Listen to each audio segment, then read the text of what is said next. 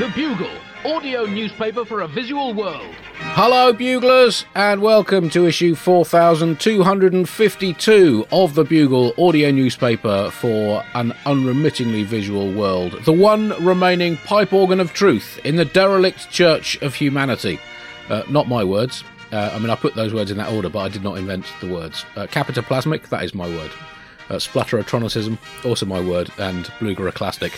Who knows? Uh, I am Andy Zaltzman, Lord of all I survey, and all I survey is me. And when I survey myself, I generally find that 100% of myself would like a change of leadership. Uh, joining me today from not one but two sides of the Atlantic, this one and that one to be precise, are firstly from a couple of miles north of the shed where I currently am sitting. It's Nish Kumar. Uh, hello, uh, Nish. How are you? Hello, Andy. Hello, Buglers. Uh, uh, I am, uh, as we discussed just before we got on air, uh, recovering from a lurgy, uh, Andy. But novelty value, it was not COVID 19. Oh, right. Oh, that's exciting, isn't It it? feels Old really old school just to be coughing up lungfuls of phlegm with no uh, inference that a bat from China is to blame. It's it, it, it's a re- it's a great feeling. It's a really great feeling. so who are, you, school. who are you blaming instead? Uh, I don't know. I'm gonna say. Uh, I guess just it's another classic random uh, animal slash country combination. Right. I'm gonna say uh, a Venezuelan monkfish. Right. okay. Fair enough. It's about time someone took those fuckers down a peg or two. Um, also joining us from considerably further west, his words carried to us on the winds of the Gulf Stream from New York City. It's Hari Kondabolu. Oh, it's very nice to, to see you all, Andy. Again, I, I I appreciate the the respect you have shown me by sticking to my two Indians rule on your podcast.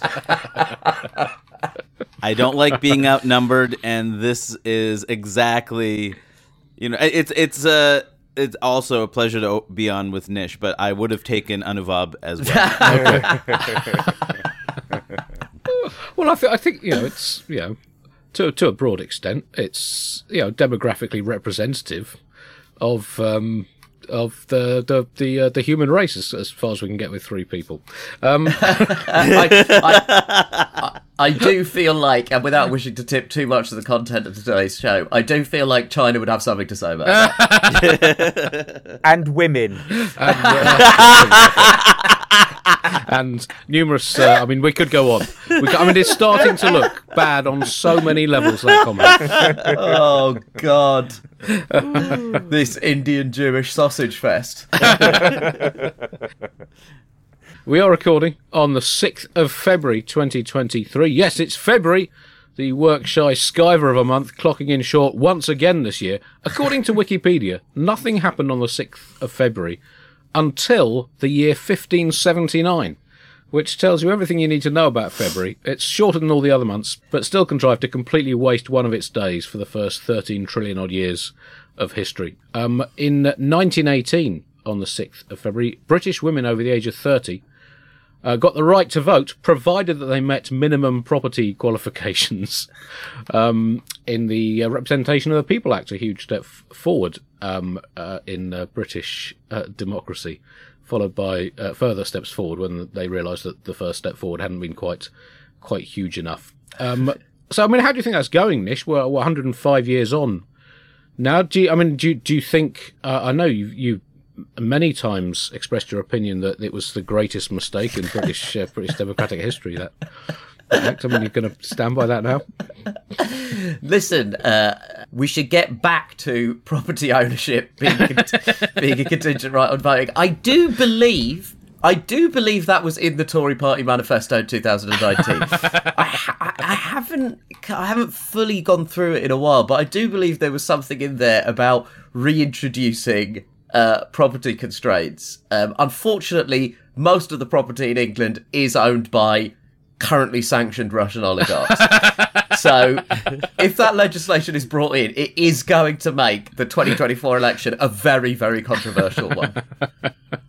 Uh, also, I was reading that in that same act, um, first past the post edged out proportional representation very narrowly uh, in in the Commons. This was back in uh, 1918, and uh, unleashed so far 105 years of increasingly infantile oppositional politics. So thank you very much to everyone who was in Parliament 105 years ago. Well, it's absolutely fitting, Andy, that first past the post should win a victory that technically means most of the people didn't want it to happen.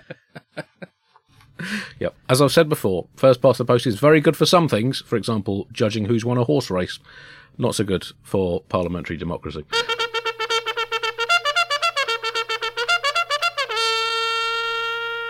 As always, uh, a section of the Bugle is going straight in the bin. This week, billionaire luxuries. Um, a special pull-out supplement this week in association with our proud commercial partners, Extravagans, the world leaders in exorbitantals and opulentologicals. Uh, we bring you the must-be seen to have products for the billionaires that we know our listeners all dream of being, including the uh, Bertrand Ladoucelle Rien du Tout range unopenable handbag. Uh, do you enjoy looking minted, but are you tired of carrying stuff?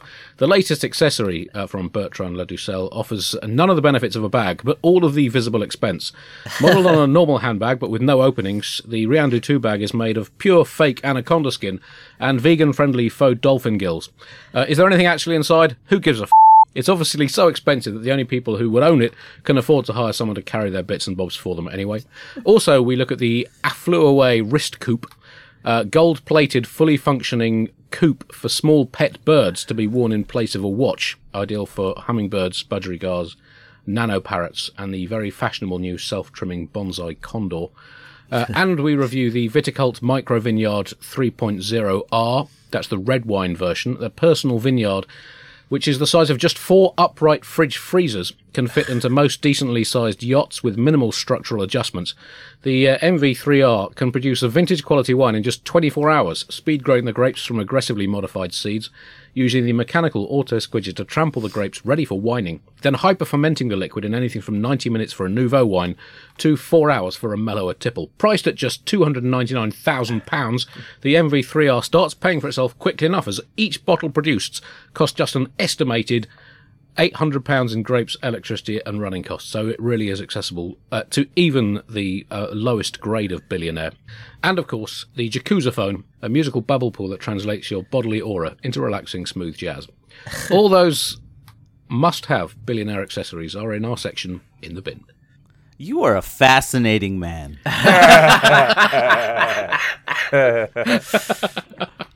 I, I, j- I stayed quiet. I listened to every single word, and I kept thinking, "Wow, where does he find the time to write things like this? Or He does has- it not take long at all?" He has two children. Yes, and, and they write most. that? They write most of it for me. Oh, right. I, I bet your children, Andy, they're far too sensible to write any of this sort of stuff. But my elder child did say to me when they were, I think, about eight years old, "Daddy, I'm getting too old for your jokes." I think it's good that the Bugle, like the hit HBO uh, comedy drama series Succession, has now employed a wealth consultant. Well, I think that's all the money flooding in from our uh, special offer on uh, on merchandise. Uh, Chris, is that is that still on or is that finished now? Hang on a second. Let me go on the BuglePodcast.com. Jesus and find out. Christ. I've got no idea. This is, guys, this is bad even for us. Uh, Hey. yeah, it's still on. There you go, Bugle merch on sale. Jesus Christ. My my bugle socks have holes in them. Oh, Are there more bugle socks? I would like more bugle socks. okay, right. Well, go to the shop.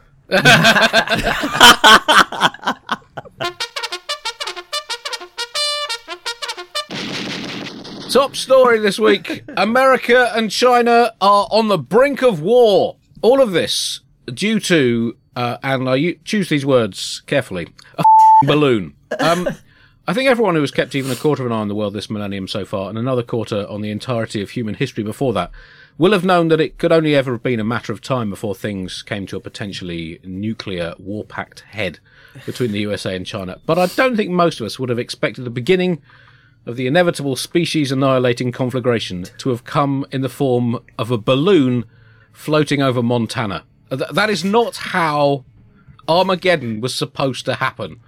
Nish, Hari, this is, I mean, it's a truly extraordinary story that this, this spy balloon floating over Montana, causing a major diplomatic incident and uh, a a challenge for for Joe. One of the biggest kind of challenges for Joe Biden of his pre- a, a balloon.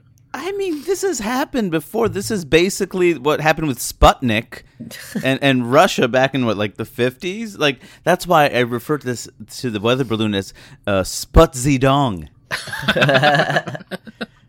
I, I, that seemed better than General So Sputnik. Um, but, you know, I mean, it, first of all, it was obvious it was a spy balloon because it was wearing sunglasses and a mustache. Um, though I was questioning if it was a spy balloon because it was hovering over Montana. So, like, what kind of intelligence are you looking for? are, you, are you looking for the newest horse gossip? Like, what is it? I mean, uh, by the way, the people in Montana in reaction said it was the most exciting thing that ever happened. Nish, I know, that you, you gather intelligence on your uh, audience members by f- floating a, a balloon over the auditorium at all of your gigs. Um, Yeah, yeah, yeah. Doesn't have to float very far. Yeah. but it's it's quite extraordinary. Um, And, and the Pentagon, as described, and the, Pentagon famously vocal as a building, um, the headquarters of the U.S. Department of Defense, one of the most loquacious buildings in the world. The Pentagon described it as an intelligence gathering balloon. What does this say about humanity in 2023? That that this device, which is essentially a device from the late 18th century, Yeah. is being used now. It suggests to me that the Chinese Secret Services employed Phileas Fogg to take over its surveillance operation. The f- are you using a balloon to spy for? Balloons are used for two things children's birthday parties and settling wages between Victorian English men. but it has caused uh, absolute chaos. Uh, US Secretary of State Antony Blinken called off a visit to Beijing in light of uh, what I am referring to as Balloon Gate. Um, the US Secretary of State had claimed that it was a surveillance balloon's presence that caused him to cause cancel the thing, and he said that the uh, it was an irresponsible act. Uh, the Chinese Communist Party is uh, saying that it was not a surveillance balloon and was in fact uh, just designed to monitor weather. Unfortunately, the Chinese Communist Party is not exactly the boy who cried wolf, but it's the boy who was found to be repeatedly spying on the wolf and filing details about the wolf over a number of years. It is a very very deeply strange story. The Global Times, uh, which is a Chinese state-backed uh, tabloid newspaper, uh, wrote uh, in English on Twitter, a website that's actually banned in China. So this very much was not was aimed specifically at the Western audience. Uh, wrote the balloon itself is a big target. If balloons from other countries could really enter continental US smoothly, or even enter the sky over certain states, it only proves that the US's air defense system is completely a decoration and cannot be trusted. Congratulations, the Global Times. You win the award for making things even f- worse. the last thing this powder keg already needed was a tabloid sprinkling more gunpowder all over it. the U.S. government l- released a very troubling statement that I was very upset by reading. It, it seemed very, it seemed like it was foreshadowing. It said, um, "Call the troops out in a hurry. This is what we've waited for. This is it, boys. This is war. The president is on the line." As 99 red balloons go by. As 99 red balloons go by. Well, since you, you bring up uh, uh, one of the, the great achievements of the 1980s, uh, Hari, I, I remember as a child going to the Farnborough Air Show uh, in in the late 1980s and seeing the stealth bomber when it was new. Uh, uh, and so this was, I can't remember, 86, 87, round about then. This sort of undetectable, hyper-futuristic piece of unfathomable destructo tech plucked from the outer reaches of the sci-fi imaginative realm. It could evade enemy detection and deliver payloads that could wipe out millions of years of evolution, but in a really cool manner. And 35 years on, we've got a balloon with a GoPro strapped to it. What has happened to our species? I, I mean, is this the start of us just the inevitable return to just living in caves and sticking up henges when we get a bit scared of stuff? I mean, it, it, they could have. China could easily have made this work if they had just put like something on the balloon, like an advertisement saying eat at Arby's, we have the meats. Like that would have thrown us all off for some period of time. Oh yes, one of those uh, Arby weather balloons. They could have just floated it in the Macy's Thanksgiving Day parade. Oh, that would have been a lot easier. Just, you know, in between Mickey Mouse and Donald Duck, just a Chinese surveillance balloon. Hiding in plain sight. Uh, yeah, it absolutely would have been. Also, can I just, I mean, I know this is going to make me sound naive, and I'm not, and I've never claimed to be a military tactician. Can't you just shoot the out of the sky? I, I, as, as far as I understand, there is no one in the balloon. And it's just Yep. floating around uh, with uh, solar panels that provide it with the energy it needs to keep moving, and then various receptors that are sending signals to wherever it's come from. I don't think you need to be Top Gun to take this thing out. Well, the balloon was eventually shot down by an air-to-air missile. The remnants were taken in for questioning. And in an, in an eerie, in an eerie echo from history, there were reports of balloon modelers from around the USA being rounded up and held in internment camps. Or those those reports were just made up by me. But but it does. I mean, it does, clearly relations with China are set to be a key squabble ground in American politics over coming years. Re- Republicans and Democrats competing to appear hawkish against the looming balloon threats, which, if left unchecked, could see children as young as naught able to see unlicensed balloons floating above their neighbourhoods, sending crucial data back to Beijing on matters ranging from the stocks of timber available at Mike's Timber Yard to the traffic situation outside Snutterbridge Elementary School at pickup time on a Wednesday afternoon. No one in America is safe from this airborne snoopery. So, uh, Hari, will Joe Biden be goaded into launching an American counter balloon that could float across the Pacific into Chinese airspace in as little as, I don't know, six to eight months if the winds work out? I mean, is that what we're looking at now? I mean, Biden probably is calling for two to three balloons.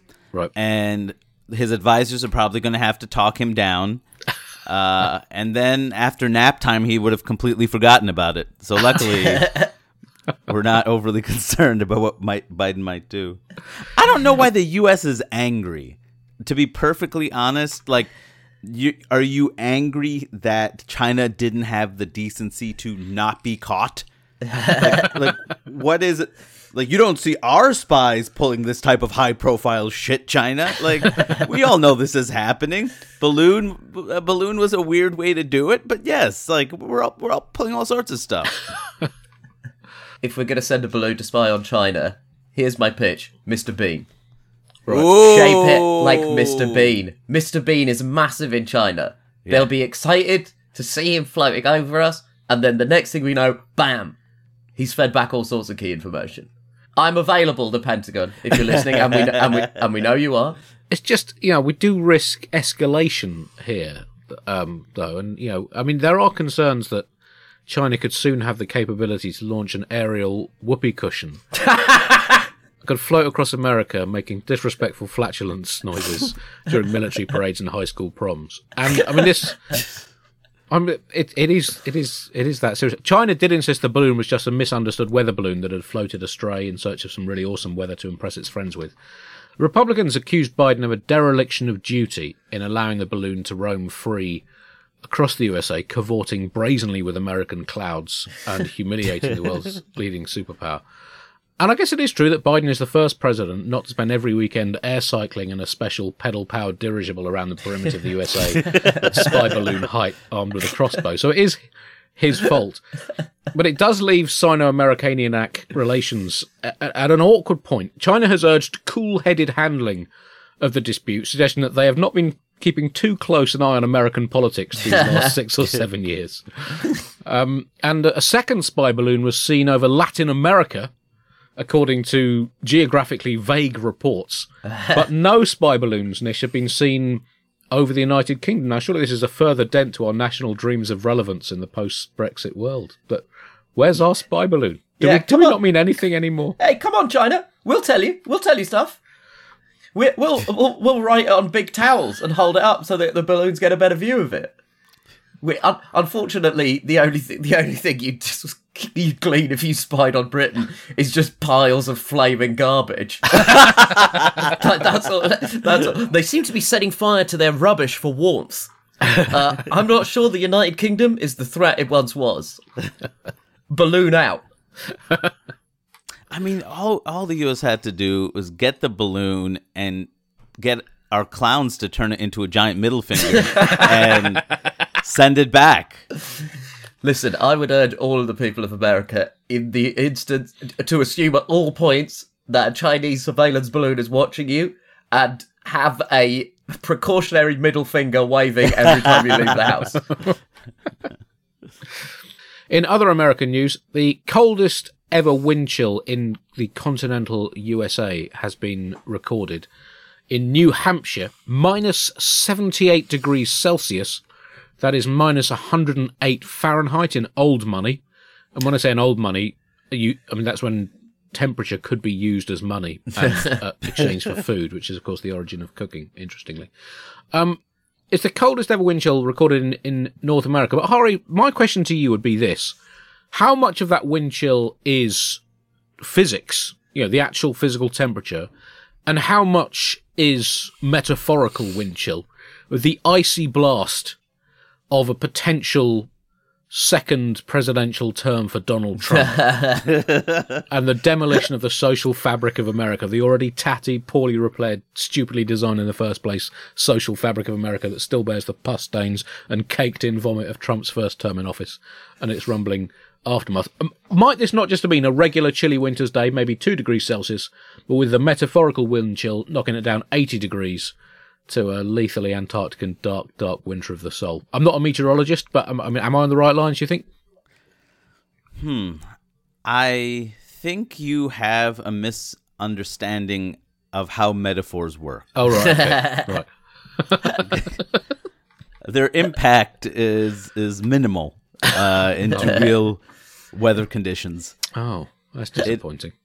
Honestly, it, it's it has been terrible, and, and one of the worst things is it's led to a scary increase of comedians saying, "When's the global warming getting here?" at, at open mics all over the country. That is such a good observation, Hari, and it's something that's always missing from any dystopian film. like there's all there's never a bit where there should be where there's a, a hack comedian in a stand-up club saying, "When's this global warming getting here?" and then a wind chill blasts through and freezes the poor to death. I really do hope that that hell freezes over though, because then several women from high school will owe me dates. Uh,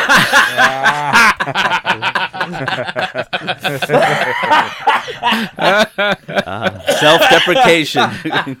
you've you've you win again. It says that there's been uh, that residents from Manitoba to Maine are being urged to limit their time outdoors uh, until the end of the once in a generation cold snap. And I've got to say, I really am sick of the number of once in a generations we are racking up here. At, at a certain point, we've got to admit that this generation has had a lot of once in a generation, and it's all adding up to this generation being the last generation. But Nish, you're assuming that the generation being referred to is a human generation rather than the generation of, I don't know, a, a worm or a mayfly or perhaps even a virus. Um, so, you know. There, there is good news. There is Yep. good news. Oh, that's what, what's that?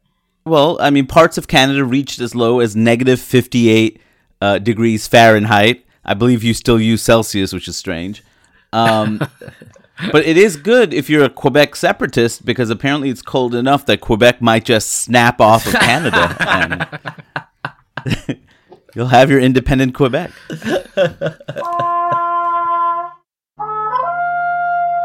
Extinct birds being pointlessly brought back to life news now, and a biotech company is uh, planning to bring the dodo back to life, the absolutely useless flightless bird that didn't taste very nice but was still hunted to extinction back in, I think, the 17th century, could be waddling back into existence for no fing reason.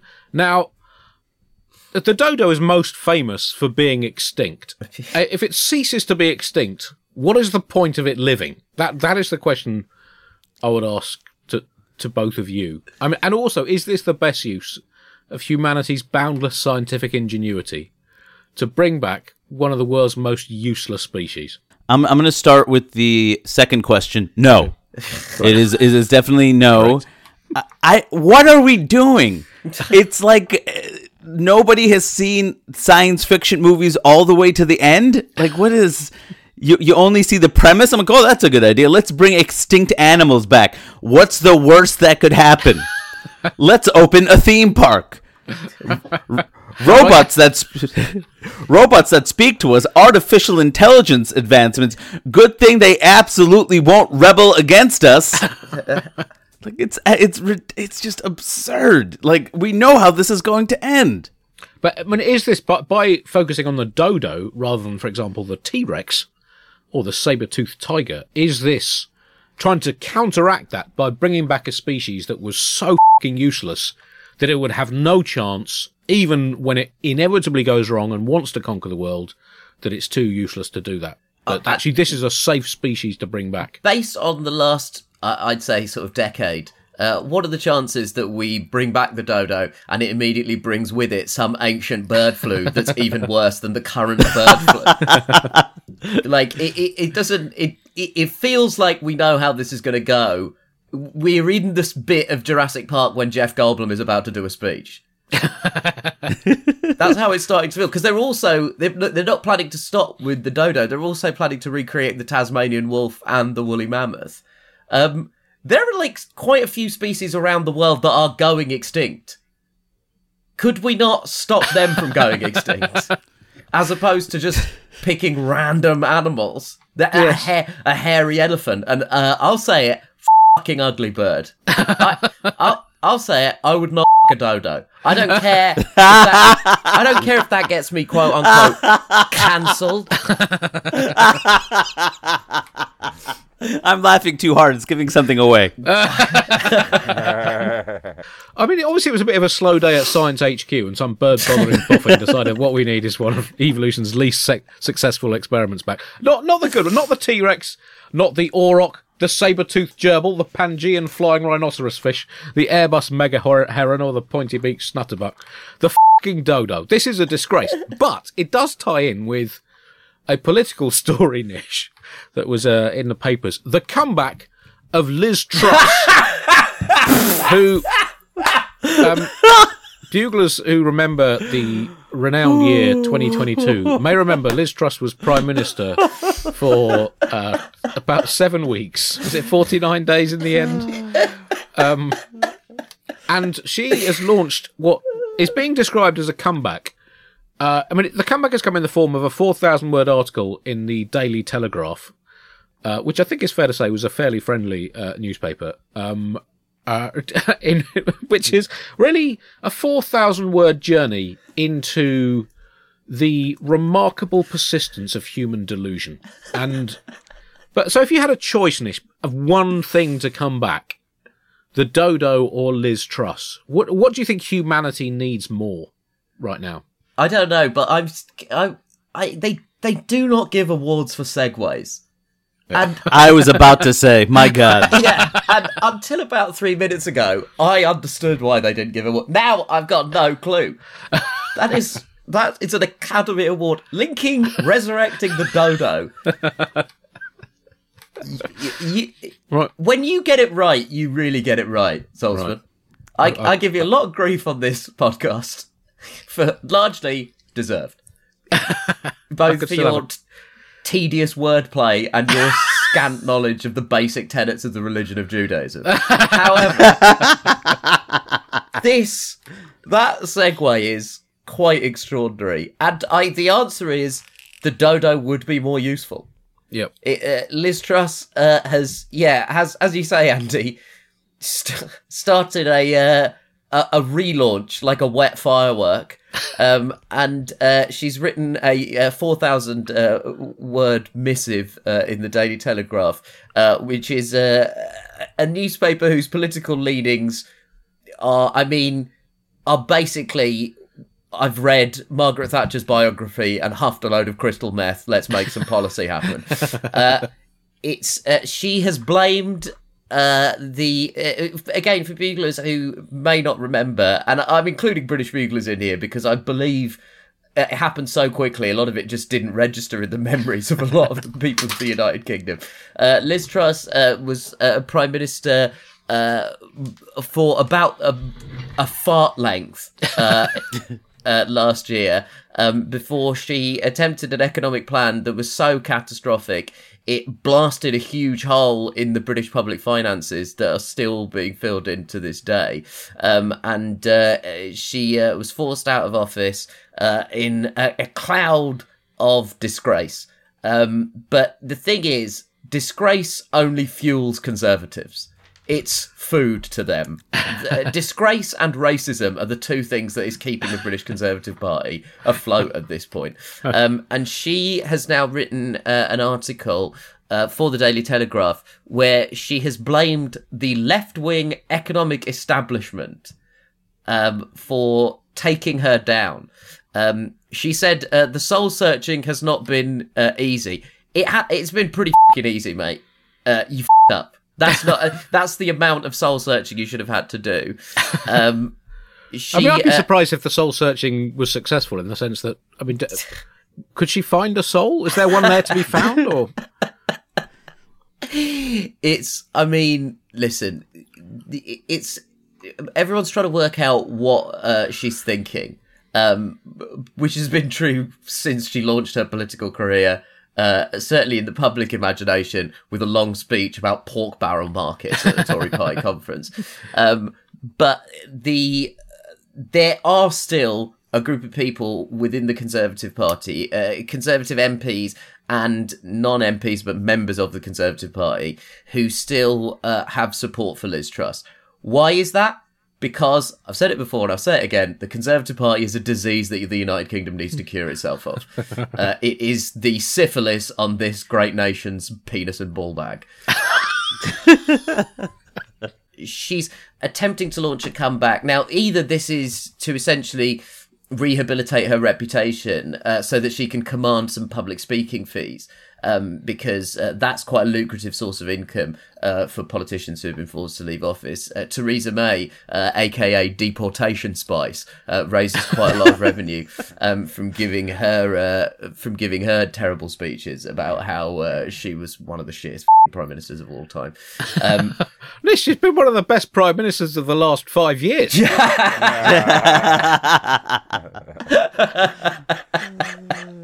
Arguably the best. Yeah, she, it's. I mean, yeah. St- this is what I mean. Standards are low, and yet Liz Truss still can't get a booking. Apparently, the rumours are she can't get a booking on the after dinner speaking segment. So this is maybe some reputational rehabilitation. But I genuinely believe she thinks there is a route back to frontline politics for her because as you say, Andy, the delusion at this point is weapons grade. The delusion of her and our other former Prime Minister Boris Johnson is at this point visible from space. You do not need a Chinese surveillance balloon to spot the level of delusion that exists in the minds of Liz Truss and Boris Johnson. And the worst thing about it is that they are probably both correct because Rishi Sunak is sat atop a very, very fragile coalition of people whose only unifying principle is that they didn't want him to be Prime Minister. and so there is still potentially a route back to power for Liz Truss, a woman who seems to have been breastfed by a car exhaust. Jesus. is, is is it possible that she's trying to make a comeback because she needs the money? It's uh, yeah. It, the Sunday Telegraph leader, the sort of opinion of the newspaper, uh, this uh, this week, the same weekend that the newspaper published this huge article by her, said that the statist Tory establishment has had its turn and the party is cratering in the polls. The free marketeers must now speak up. Now, the free marketeers spoke up and they spoke through Liz Truss, and by their own metric, aka the free market, they completely f***ed it. Like they assassinated the pound. Well, the free market. I mean, I think history has proved this. Uh, is a uh, this is. I mean, this is you know, it's a heartless piece of shit, and you know, it might it might do some good things, but it is unquestionably at heart a and that is a a problem at the heart of our uh, heart of our economic system, and um, I'm not sure you can ever truly truly train it. Um, really, I mean, I to me the, the the way that we've we've treated the free markets over the years is it's like when a, a man has got a new dog and he has fed that dog nothing but sausages and Scotch eggs for its entire life, and then he has seen fit to take that dog with him on a nudist holiday. it's obviously going to come back to bite us at some point. That is insane. What you just said is insane. I'm trying to.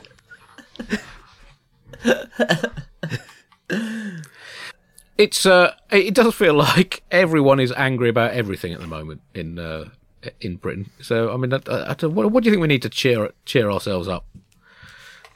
Uh, I mean, I don't want to say it, but story about Chinese spy balloon. is that what we need? Just a Chinese spy balloon to distract us. It might be uh, creating a common enemy. Um, coffin makers uh, and sewage attendants are on strike, so we can't even eat shit and die.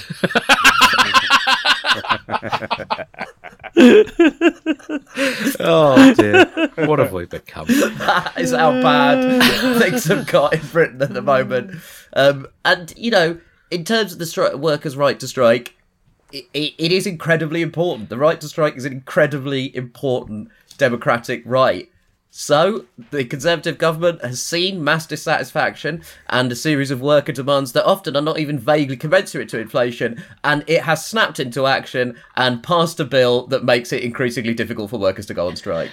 Um, the bill, there's a minimum service levels bill that passed through uh, another reading of the House of Commons this week uh, that would require certain public service workers, uh, a certain level of public service workers to remain in work regardless of strike conditions. It listen, you don't. These people are c***s. like they are. Like I'm sorry to say it. I'm sorry to reduce it to this. I, I we're supposed to be like mending fences and like building bridges between the divide, but it's so hard, and people don't talk about this enough. We talk a lot about the polarization of politics, but what if they're just cunts? Right. Yeah. uh, I mean, this. I guess the irony of the the minimum service level from the government that has brought about a country that has in which everything has stopped working. It is possible that that the end of Britain, the f- the final scene of Britain, will just be the nation physically folding up onto itself, wrapping a ribbon around itself with a little card on, just saying irony, and that'll be it. That'll be the end of this nation. How come you two scabs aren't on strike right now? Well, we don't have real jobs. It's very, Yeah. very, very, very, very difficult to strike. Very, Nobody knows when you're actually working or being a comedian Yeah. because it looks the same. Yeah, yeah, yeah. the Glaswegian uh, coffin manufacturers that are striking. I mean, it's, it's obviously rough if you need a coffin, but it's a break the Glasgow cremation industry has needed for decades. yeah, yeah. And and but and indirectly, it's a real shot in the arm for Hinduism in the region. I like how you all have a calendar. I like how the strikes are like Yeah. organized Yes. by like, oh, we're not striking this day and that. It just feels like it could lead to a mistake. Like it's a fucking scab. Hit him with the brick. No, Colin, it's Thursday. like it just feels. Um, it is. Uh, yeah, it does feel like we are just o- on the precipice of abject and total chaos. Uh, to highlight the the the um the teachers' um, pay demands, uh, last week uh, Enzo Fernandez, the young World Cup winning Argentina midfielder, joined Chelsea, the former football club, for a fee of 107 million pounds and a reported wage of around about £300,000 a week over an eight and a half year deal. Now, for the same money, over those eight and a half years, Chelsea could have paid for 700 teachers. But the problem is, how do you fit 700 teachers into Chelsea's midfield?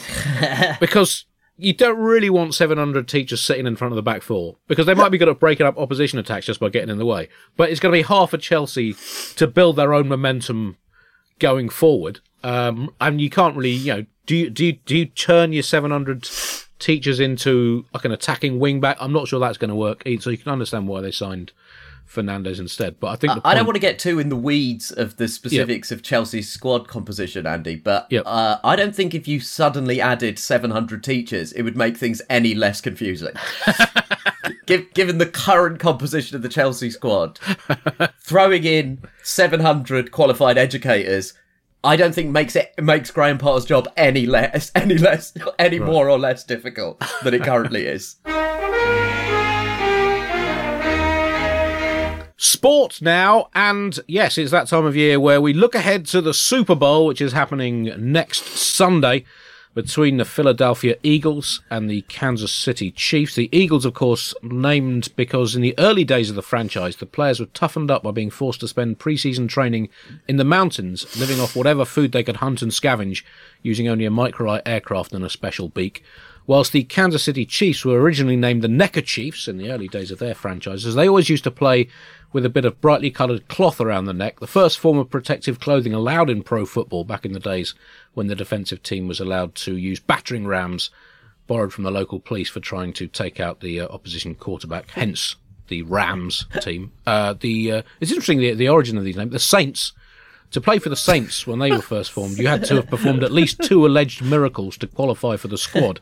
And of course, the Cardinals were their feeder team. Um, the uh, the 49ers, uh, I can't remember, that was either in tribute to SF Barnes' record haul of 49 test wickets for England in South Africa in the 1913-14 test series in which he refused to play the last test in a dispute over money, or because you could only play for the team if you'd proved yourself worthy by scoring a break of 49 at snooker. The Broncos, uh, they were a team for bronchitis specialists at the now defunct St. Hethel's General Hospital in Denver. But anyway, who will prevail out of these two superb teams, uh, the Eagles or the Chiefs. Uh, Hari, I know you're a you're you're you're a sports fan. Well, Who- first who- of all, you might have just ruined the Super Bowl with me with whatever blabbering just came out of your mouth a minute ago. sorry, that's it. I would have thought it was all the racism and what happened to Colin Kaepernick, but no, that's what pushed me over, Andy. I'll, I'll, say, I'll say two things. Uh, the halftime show is Rihanna. Yes, yes, That is now we're getting into something I'm interested in. that the comeback of Rihanna is really the the biggest story. But then, if you're interested in the sport, uh, you know, it, it, two great teams expect a matchup that's so intense that in a decade none of the players will remember they played football. Um, well, on that little blast of darkness there. Um, well, I think it's time to bring this episode of the Bugle to a merciful halt. Uh, thank you for uh, for joining us. Har, have you got any uh, shows imminently that our listeners might like to know about? sure how imminent, but there's a there's a few. Uh, March 16th in Eugene, Oregon, at the Hult Center. April 13th to 15th in Milwaukee at the Laughing Tap, and finally uh, the uh, May, May 3rd through 5th at the Vermont Comedy Club in Burlington. You can find all these uh, on the internet, my website, Google, whatnot. Uh, Nish, what have you got? Uh, what have you got coming up? Uh, if you, uh, for buglers in the UK, uh, hold the front page, a uh, show that I do with Josh Widdicombe as part of my long-standing commitment to only do travel shows with white comedians with the letter J at the start of their name. Uh, uh, it's a show where we go and work at local newspapers, and it's the last episode of it airs this week, but it's all available on Now TV or Sky on demand. Uh, you can also listen to the current series of the News Quiz via BBC Sounds. That concludes this week's Bugle. We will be back uh, next week with Ria Lina and Nato Green. And we will now play you out with uh, the latest contributors to the Bugle Wall of Fame to join the Bugle voluntary subscription scheme and to give a one-off or recurring contribution to help keep this show free, flourishing and independent. Go to thebuglepodcast.com and click the donate button.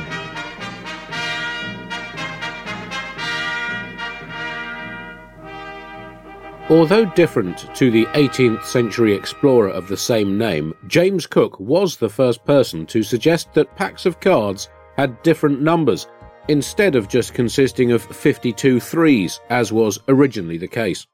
Claire Fletcher further enhanced the possibility of card games by advocating splitting those 52 cards into four different teams, hoping this would lead to the kind of profitable tribal fandom we see in other sports whilst Derek Willis was the first to suggest naming those teams after a bodily organ, a garden utensil, a piece of golfing equipment, and a precious stone.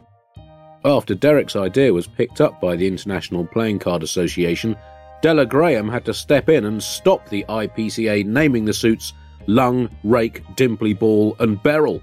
Once the card suits had been agreed to be hearts, spades, clubs, and diamonds, Phil DT convinced the IPCA to go with simplified representations rather than, for example, a graphically realistic picture of an actual heart.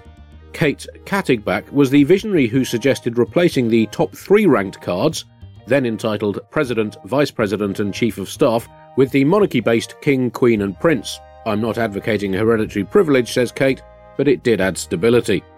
Emily Howells helped see off a lawsuit from a collection of 30 princes from around the world who were demanding a 113th share of all proceeds from sales of playing cards by replacing the Prince card as the third picture card with the Jack Russell Doggy card.